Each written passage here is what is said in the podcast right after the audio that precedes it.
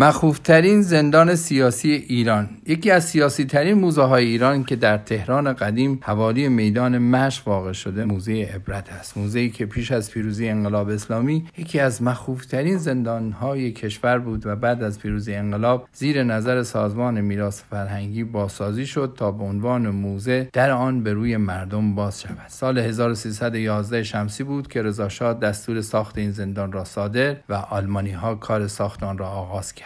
در ابتدا زندانی برای زنان بود اما کمی بعد به عنوان زندان کمیته مشترک ضد خرابکاری برای زندانیان سیاسی مبارز مورد استفاده قرار می گرفت و اداره آن به دست شهربانی و ساواک افتاد کمیته مشترک ضد خرابکاری با الگو برداری از سیستم اطلاعات انگلیس در دوره پهلوی دوم پایریزی شد. با توجه به ویژگی های معماری خاصی که این زندان داشت از آن به عنوان محل شکنجه زندانیان سیاسی استفاده می شد یکی از ویژگی این زندان معماری خاص آن است با محوطه دایره شکل که همه راهروهایش با نرده های بلند دور تا دور حیات ادامه یافته است. در میانه حیات زندان حوز بزرگی واقع شده است. داخل زندان که می‌شوید پیچیدگی های فضا با اتاقهای تو در تو و راهروهای پیش در پیش آدمی را حیران می کنند آلمانی ها این زندان را طوری ساختند که با هیچ صدایی از درون آن به بیرون منتقل نمی شود اما در داخل محوطه به شدت می پیچد و همین مسئله باعث ترس و وحشت زندانیان موقع شکنجه همبندهایشان می‌شد. این موضوع باعث شده بود تا مدتها کسی پی به وجود این زندان نبرد. این زندان دارای چهار بند انفرادی با 86 سلول و دو بند عمومی با 18 سلول بود. گرچه درون زندان تنها برای 200 نفر برنامه ریزی و ظرفیت داشت اما در اغلب اوقات تعداد زندانی ها از 800 نفر هم بیشتر می‌شد. به طوری که زندانیان مجبور بودند به صورت ایستاده در زندان ها بمانند و به همان شکل هم بخوابند. در سلول های عمومی حدود 32 نفر را در 30 متر مربع جای می‌دادند و در سلول های انفرادی هم که ابعادشان حدود یک کنیم در دو متر بود اغلب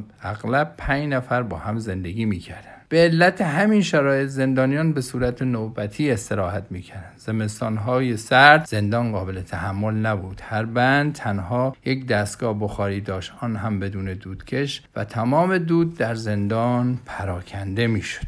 علاوه بر بخش های مختلف موزه عبرت قرفه به نام بند چهره های ماندگار نیز در دارد. در بند سه زندان کمیته مشترک افرادی مانند شهید بهشی شهید رجایی شهید با هنر و شهید جهان آرا زندانی بودند. در بند یک و سلول های انفرادی هم نام های مانند حضرت آیت الله خامنه ای مقام معظم رهبری شهید دکتر مفته مرحوم اکبر هاشمی رفسنجانی و شهید مرتضی لبافی نژاد به چشم می‌خورد. آیت الله سید عبدالحسین دستخیب آیت الله سید محمود طالقانی آیت الله اشرفی اسفانی آیت الله محمد علی قاضی تبا دکتر شریعتی آیت الله سید محمد رضا سعیدی خراسانی آیت الله علی قدوسی حجت الاسلام سید علی اکبر ابو ترابی سید اسدالله لاجوردی آیت الله حسین غفاری و دیگر چهره های سیاسی آن دوره از افرادی هستند که در این مکان زندانی بودند.